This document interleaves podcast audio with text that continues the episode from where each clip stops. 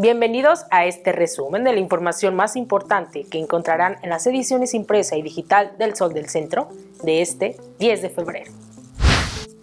En reunión con el nuevo vicepresidente de manufactura de Nissan Mexicana, el gobernador Martín Orozco Sandoval destacó la gran responsabilidad social y la competitividad de esta empresa, por lo que reiteró la necesidad de continuar trabajando en sinergia con la industria automotriz.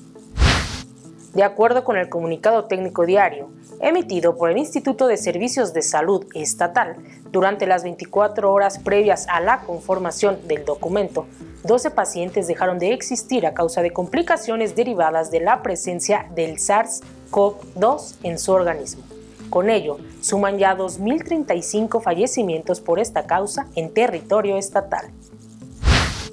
acuerdan extinguir el juzgado sexto penal a partir del día 1 de marzo por lo que este tribunal con sede en la ciudad de Aguascalientes dejará de recibir asuntos nuevos a partir del 22 de febrero del presente año, para concluir los asuntos de término que se encuentran en trámite.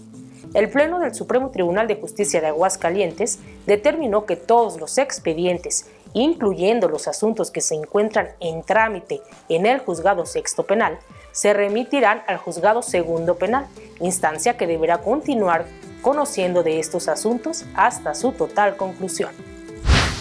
Si bien no se encuentra impedida jurídicamente para continuar en el cargo, la alcaldesa Tere Jiménez Esquivel analiza la posibilidad de solicitar licencia para separarse temporalmente del cargo durante la próxima campaña electoral.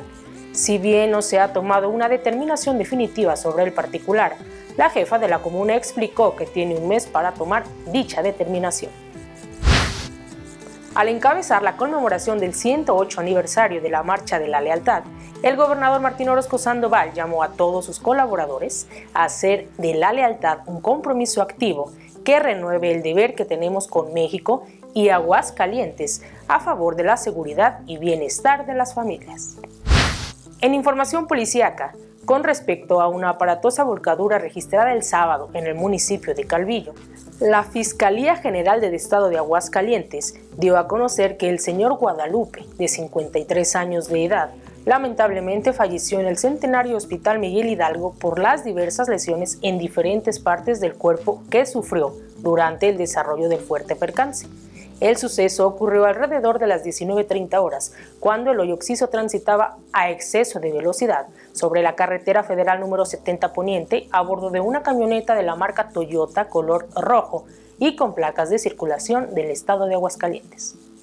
En los deportes, las centellas del Necaxa visitaron a su similar de Tigres en duelo correspondiente a la jornada 6 del Guardianes Clausura 2021, donde el conjunto felino se quedó con los tres puntos al imponerse por dos goles a cero. Síganos en nuestras redes sociales y para conocer el detalle de esta y mucha más información, no olviden adquirir las ediciones impresa y digital del Sol del Centro de este 10 de febrero.